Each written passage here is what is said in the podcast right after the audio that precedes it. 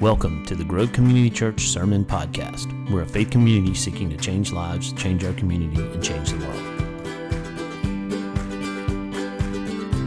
And now to this week's message. We hope you enjoy it.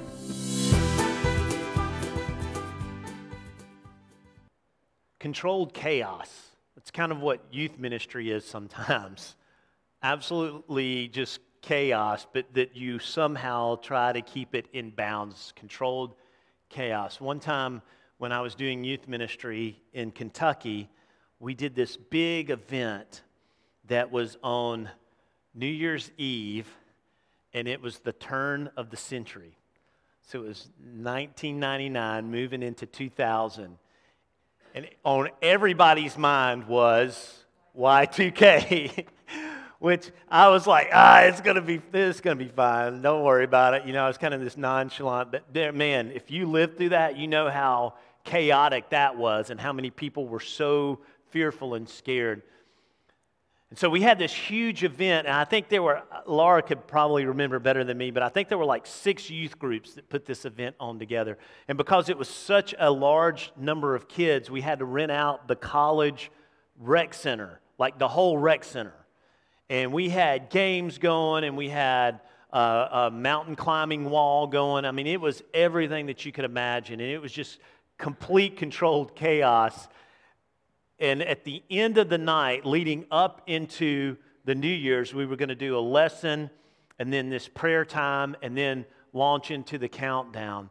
But we couldn't get, and we are going to pull it up on the screen and count down with, with uh, with um, New York because we were in the we were in the right time zone there for that. We were in the Eastern time zone, and so you know here we are. All these I don't even know how many kids showed up. Uh, I mean, it was hundreds and hundreds of kids. It controlled chaos, and the projector won't work. This is a common theme, right? You've, we've had it here. It's like you've got to be kidding me. So while I'm giving the lesson, because I was the one doing the, I was doing the speaking that night. While I was doing the speaking, there was just chaos in the back, and people were trying to do this, and there was distractions, and I felt like, man, there's no way anything good is going to come out of this. like this is just completely wrecked, and this was a waste of time, and it's chaos, and this is going to be just brutal cleanup, and all the, all those negative thoughts going through my mind as the people were scrambling in the back trying to get it loaded up, and then finally they did and when they did, I realized that I only had like 30 seconds to wrap up, to do a prayer, and to get to the countdown. And it all happened. Now, we entered the countdown with five seconds left, but we got there. And that night, despite the chaos, despite kids being there that were there just for the climbing wall and just because that pretty girl, that handsome guy was going to be there. All of the stuff that went on that night and, and just the, the total work that went on into doing this huge event. And it felt just so, such a waste of time. Despite that, God moved. You see, God does things despite us, despite our failures, despite technology messing up on us, despite distractions, despite our wrong motives, God still moves and works. As we continue this look into David's life, we're going to take a step, one more look at really less about David and more about this character, Abner. For those of you that weren't here last week, we talked about Abner and, and how Abner kind of led this, this war against um, Joab and David. So you had Joab and David on, David on one side, and you had Abner and Ishbosheth, the son of Saul, on the other side, and they were kind of battling back and forth. And there was this big battle. And we talked about how Abner had these kind of, um, he, he, just kind of charged on, and that he was driven by, uh, by maybe loyalty, but certainly out of self preservation. He wanted power, he wanted it for himself. And we talked about how all too often it's easy to fall into Abner's mindset where we want to control everything. Well, we're going to continue the story about Abner. We're going to look at how the story switches. If you have your Bibles, turn to 2 Samuel 3.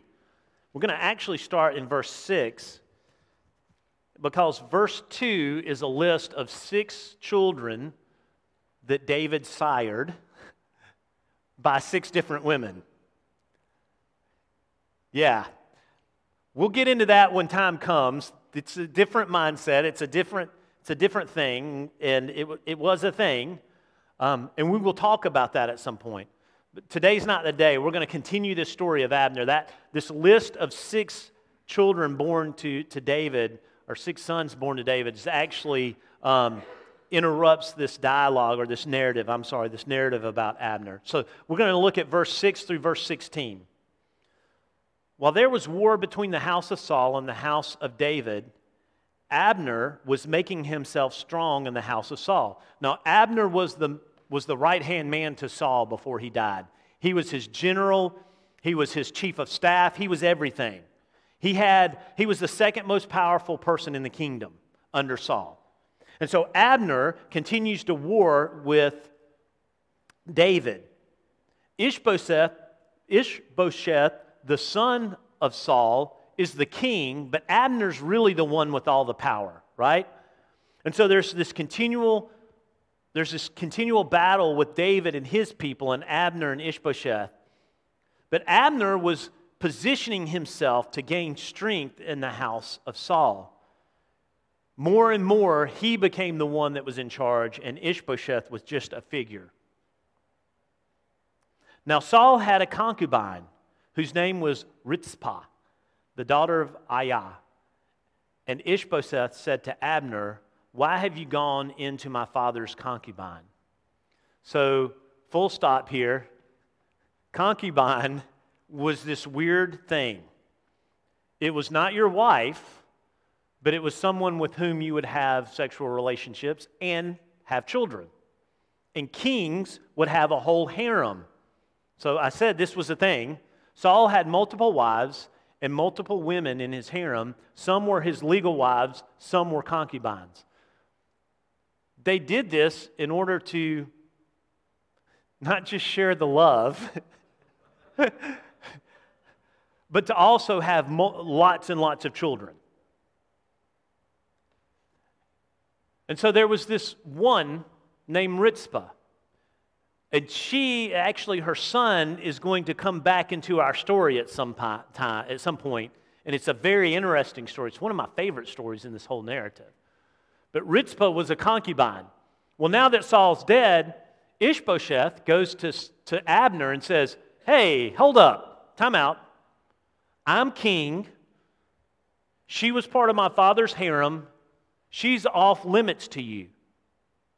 Now, part of that was because if you were the king, you got to say whether you were going to keep all of your father's wives and concubines. I know it's weird. You're going to keep all of those for yourself, or you could give permission for them to be parceled out. And it appears, whether it's true or not, that Ishbosheth feels like Abner is having relationships he's having relations with Rizpah. And so he confronts him on it. Now, here's the thing we don't know if it's true or not, and the story never lets own whether it's true or not. But that is what he believes. And so Ishbosheth, who already knows that his power is wane, uh, waning, goes to Abner and says, Why have you done this thing? Because to take a concubine was, in essence, to say, I'm in power. We're going to see in David's stories that one of his sons takes all of his wives and concubines and says, No, they're mine now. And he does it in a very graphic way. That's a story for later. But it was a way for him to say, No, Father, you're not the king anymore. I'm the king. And so Ishbosheth, who thinks, whether it's true or not, that Abner has taken a concubine feels like he's not only taking this woman as his wife or as, as a mistress, he's also saying, I have the power over Ishbosheth. So it was a power move. Then Abner was very angry over the words of Ishbosheth and said, Am I a dog's head of Judah To this day, I keep showing steadfast love to the house of Saul your father, to his brothers, to his friend, to his brothers, to his friends, and have not given you into the hand of David. And yet you charge me today with a fault concerning a woman. Then he says, God do so to Abner. I love when people speak in the third person. Do so to Abner and more also, if I do not accomplish for David what the Lord has sworn to him, to transfer the kingdom from the house of Saul and set it up the throne of David over Israel and over Judah from Dan to Beersheba, the whole country. Now, this is an interesting. This is an interesting admission by Abner. For the first time on his lips, we find out that Abner knows Saul's house isn't supposed to be in charge. Abner knows that God had transferred the kingdom over to David. So it begs the question why, throughout this war, extended war between the two parts, the civil war between the two parts of Israel, the northern part where Ishbosheth and Abner ruled, and the southern part where David and Joab ruled, why this continuing war if you know it's for naught? If you know that God's given the kingdom over to David, why battle on?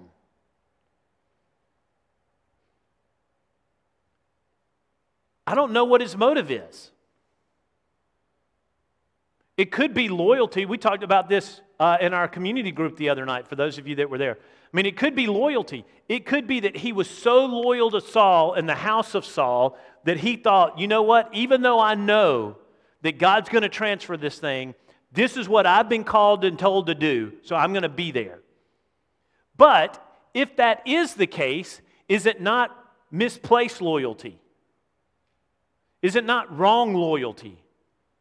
Is it not pig headed loyalty? It's saying I'm more loyal to a man than I am to the God of the universe. I'm more loyal to a geography than I am to the God of the universe. I'm more loyal to the power of a house than I am to the God of the universe. So if it is loyalty, it's wrong loyalty. It's loyalty in the face of the God of the universe.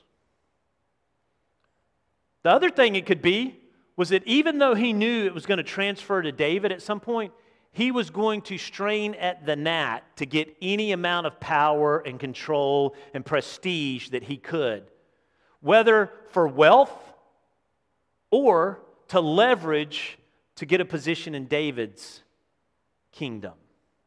Either way, wrong loyalty or self preservation and power and wealth. Abner was all about himself. And don't, doesn't it kind of show that? That when he's confronted, whether it's true or not that he has taken this concubine, his immediate reaction is, Oh, you're going to confront me? Then I'm going to do away with you. This was his opportunity to leverage what he did have to join David and to get rid of Ishbosheth. I see this as a power move, it's political at its very core. So, Abner, again, whatever his motive is here for staying with Saul and his house up to this point, that's out the window. What comes now is Abner's self preservation. And he masks it in this idea of, oh, well, God is transferring the kingdom from the house of Saul and set up the throne of David over Israel. He's masked it in this God language. Now, I'm going to stop and say this is a lot easier to do than we think it is. How many people have we seen fallen in the evangelical church or in the mainline church whose motives were really all about themselves? And they had created powerful ministries. And they had had lots of people that followed them. All to come to find out that there was brokenness there and selfishness there, that they were pursuing all the wrong things with the wrong motives. It's a lot more common than we think it is. And do we not find ourselves in this position sometimes? We choose what we want, even though we know it is in opposition to what God wants.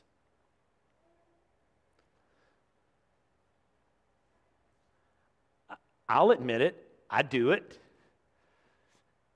Sometimes I feel the Holy Spirit speak to me, and I'm like, la, la, la, la, la, I can't hear you.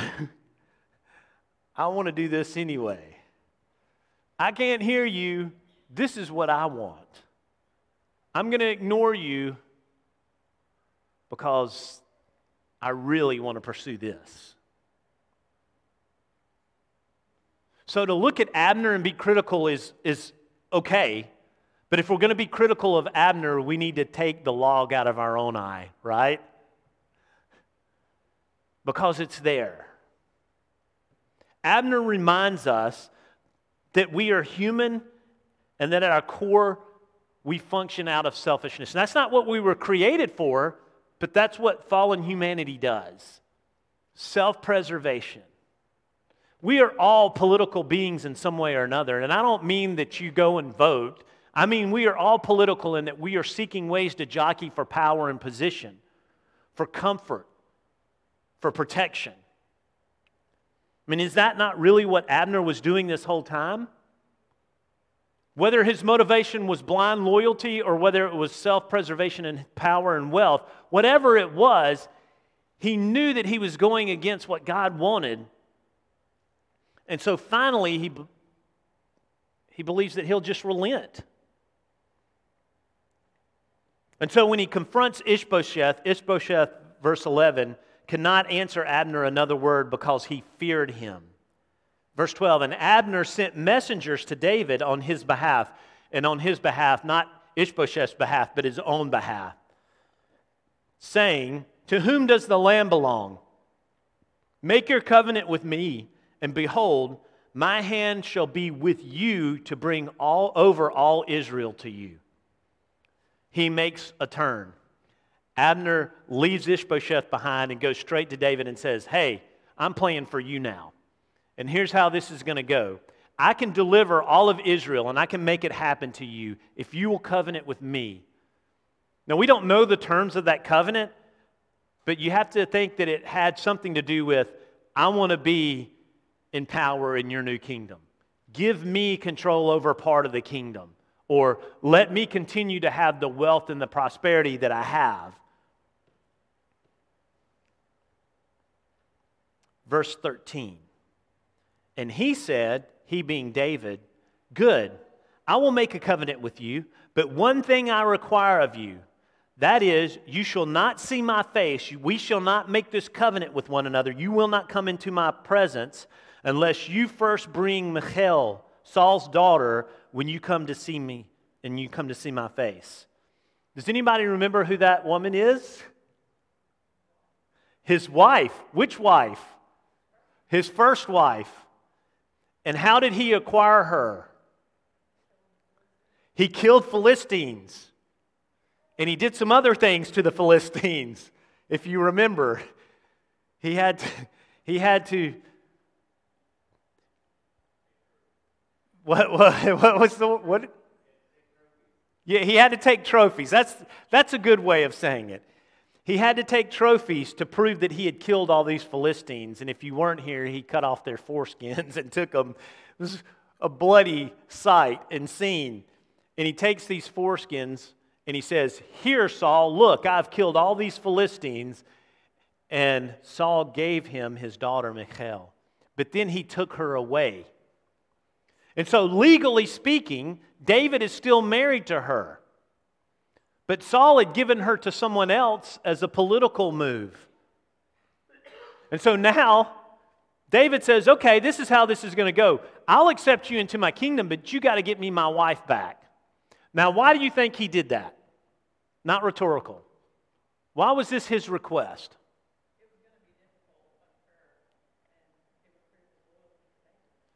All right. So it was going to be a difficult task and it would prove his loyalty to David. Anything else? Why do you think David requested Michal back? Say that again. link the royal families. This was not a move of love. As much as we would like to think it and romanticize it, David saw this as a political opportunity to link two kingdoms together. He already had six wives, and we're going to learn that he has another one from another place and a couple more from somewhere else, and then he's got all these concubines. And then there's this whole Bathsheba thing that's a really fun story. It's not like David needed another wife, it wasn't out of love, it was a political move. And so David said, Yeah, I'll, I'll do that. But first, you've got to make sure that I have Michal. Why would he want her when he already had Abner? I think it's because he didn't trust Abner. I think he knew that Abner was all about Abner and that he was someone that was whose loyalty was questionable at least to him. He knew that Abner was all about self-preservation. And so he wanted a way to link himself to Saul's family so that there wouldn't be backlash from the northern part of the kingdom. Then David sent messengers not to Abner, but Ishbosheth, Saul's son, saying, Give me my wife. I know that that's offensive, women. But that's what the thought was. Give me my wife, Michal, for whom I paid the bridal price of a hundred foreskins of the Philistines. And Ishbosheth sent and took her from her husband, Paltiel, the son of Laish. Actually, you can pronounce that lush, but that just sounds weird. But her husband went with her, weeping after her all the way to Bahurim. Then Abner said to him, Go return, and he returned. This is a weird scene. So David says, Abner, if I'm going to accept you in, you've got to get Michal back for me. But then behind Abner's back, he sends someone to Ishbosheth himself. Why would he do that? He didn't trust Abner. So he sends to Ishbosheth, and Ishbosheth, who has no power now, and now sees that if he doesn't do this, all the power that resided in his family could be, could be lost completely, all gone away. So in Ishbosheth's mind, you got to think that he's thinking, well, if I give him my sister, then maybe there's a way for us to work out a deal. I'm sorry, women, but that's how women were treated. It's despicable and disgusting. I get it. It's what they did. It was trading women for power and connection. And so Ishbosheth sees this opportunity and sends his sister.